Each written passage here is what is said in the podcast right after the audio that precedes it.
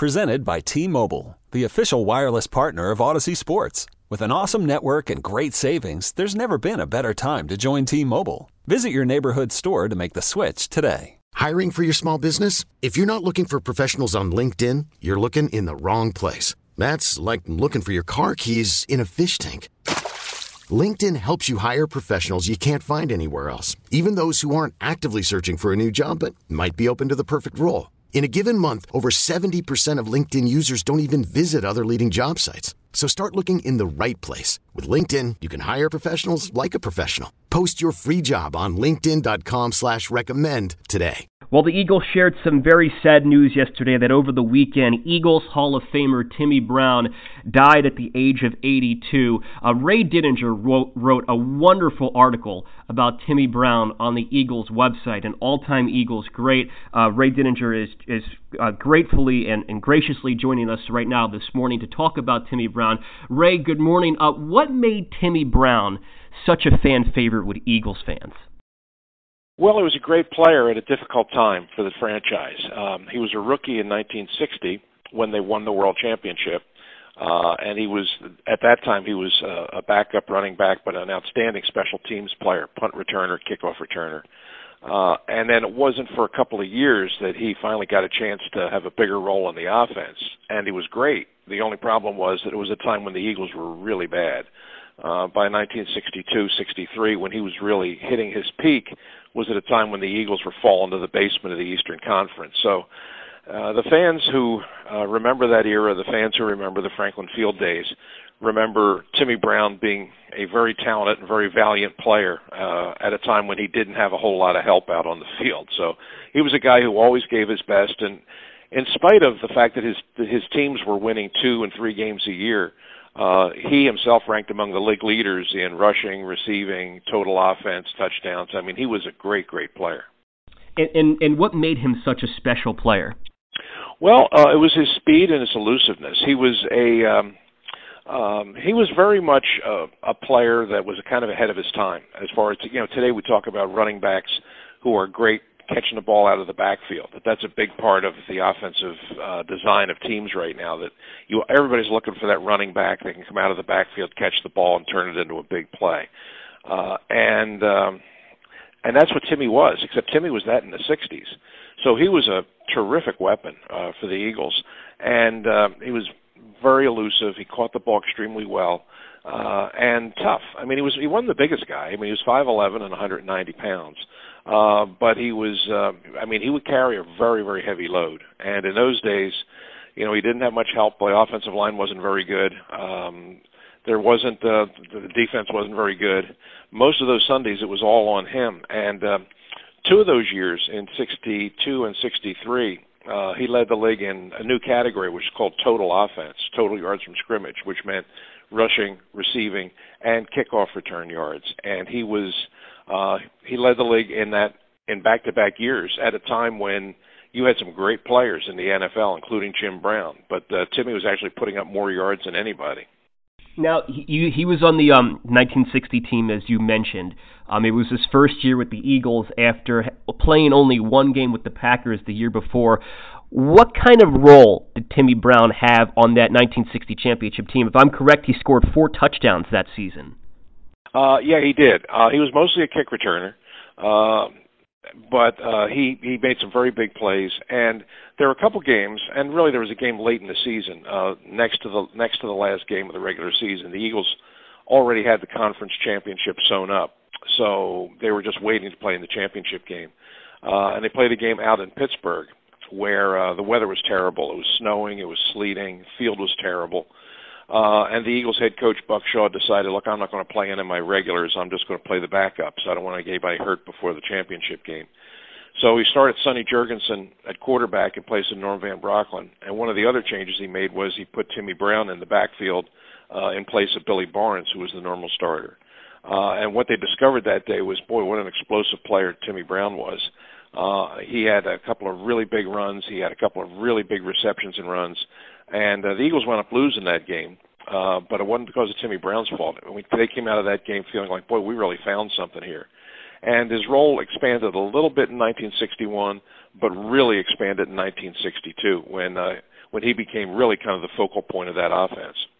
A really interesting point from the article that you wrote at the Eagles website, Ray, is that is that Timmy Brown almost quit after those first two seasons with the Eagles because he wasn't thrilled with the limited role that he had. What what got him to stay on?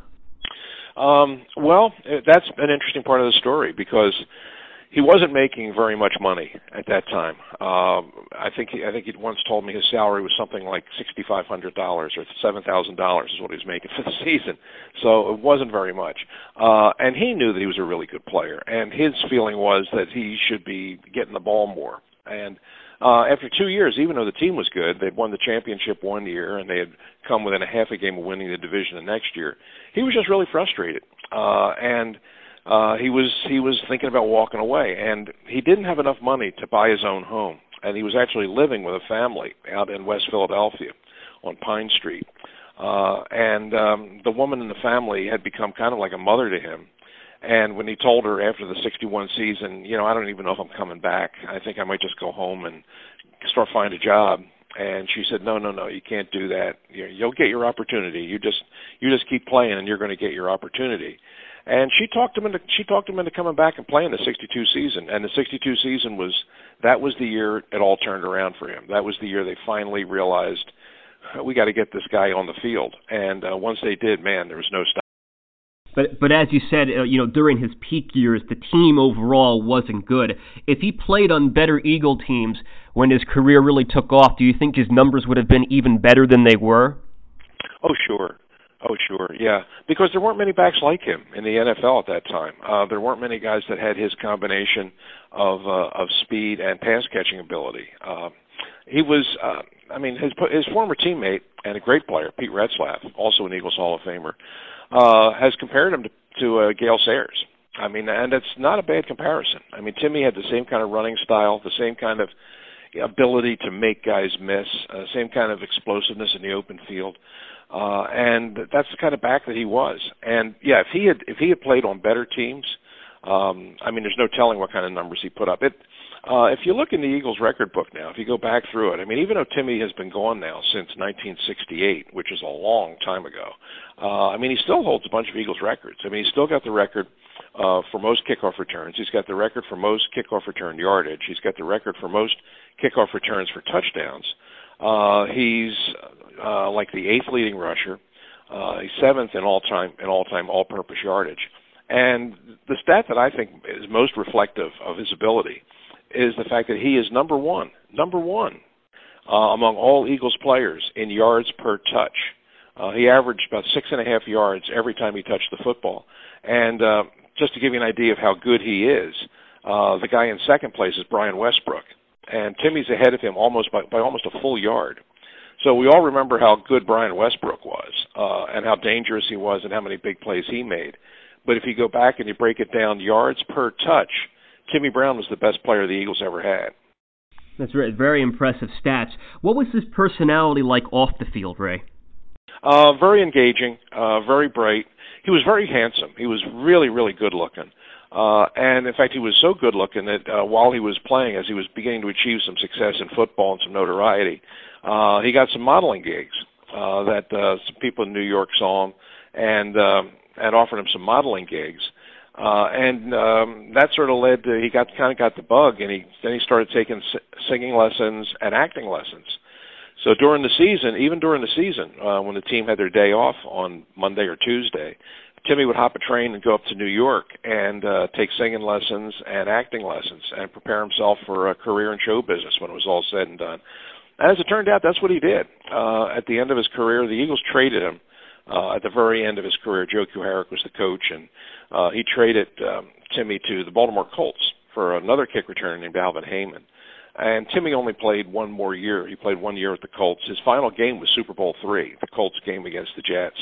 Uh, and after that, he retired and uh, went out to Hollywood and had a career out there. I mean, he spent about 20 years as an actor uh, and was in some big movies. I mean, he was in the original MASH, which uh, that, that the classic film with Donald Sutherland and Elliott Gould. He was in that. Uh, and uh, the director of that film, Robert Altman, liked him so much that Robert Altman put him in uh, his next film, which is called Nashville, in which Timmy plays uh, a country western uh, an African American country western singer, and a role really modeled after Charley Pride. And uh, Timmy was in that and did his own did his own singing.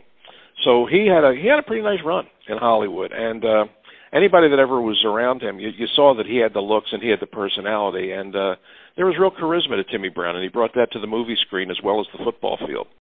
And he was also a, a probation officer after his career as well. His, you know, the, the his life surrounding football, the football career, is um, is quite is quite the story. We talked about you know what what it was like for him after football, but before football, Ray, he endured a lot of hardships growing up. Um, what were those, and, and how did those define him?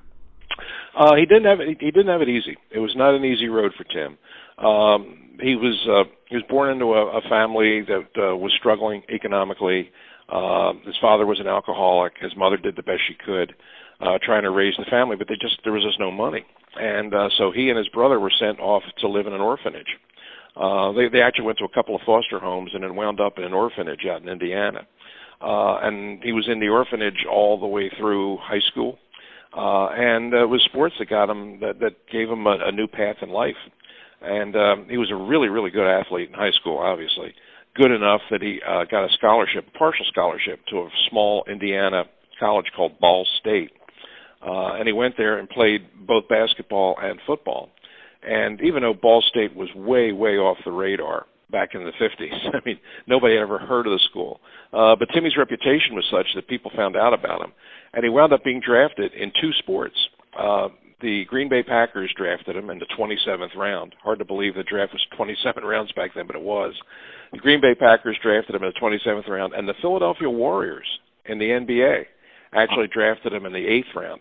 So he had a choice. He could go try and play pro basketball, or he could go to pro football, and he felt that at five feet eleven, he had a better chance to make it in football. So uh, that's what he did, and it turned out that he had a great career. Remarkable career, great story. Uh, his passing over the weekend is very sad. But Ray, uh, thank you so much for taking some time this morning to talk about the life of Timmy Brown. Really appreciate it. He's a great guy. He really was. I mean, the last time I saw him was 2015 when he came back to town. He was living on the West Coast with his son.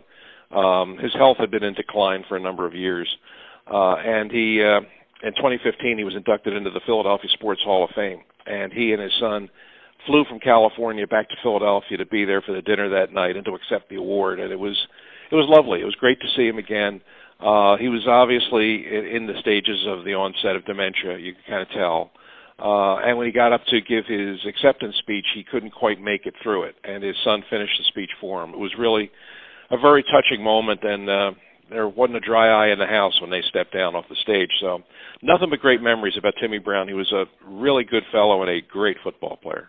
It's a beautiful story, and you told it so well, Ray. Thank you so much for the time. Really appreciate it. Stay well and stay safe during this scary time as the pandemic is going on, and look forward to our next conversation whenever that may be. I look forward to it too, Dave. Thanks very much. Take care, Ray. Thank you. Uh, Ray, Ray Didinger of WIP and NBC Sports Philadelphia. Okay, picture this. It's Friday afternoon when a thought hits you. I can waste another weekend doing the same old whatever, or I can conquer it. I can hop into my all new Hyundai Santa Fe and hit the road.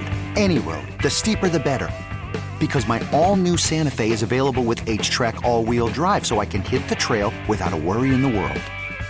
Heck, with three rows and best in class rear cargo space, I can pack the whole family in with all our gear. We've got available dual wireless charging for our phones so we'll never lose touch with civilization, and we won't lose touch with the primordial power of Mother Earth.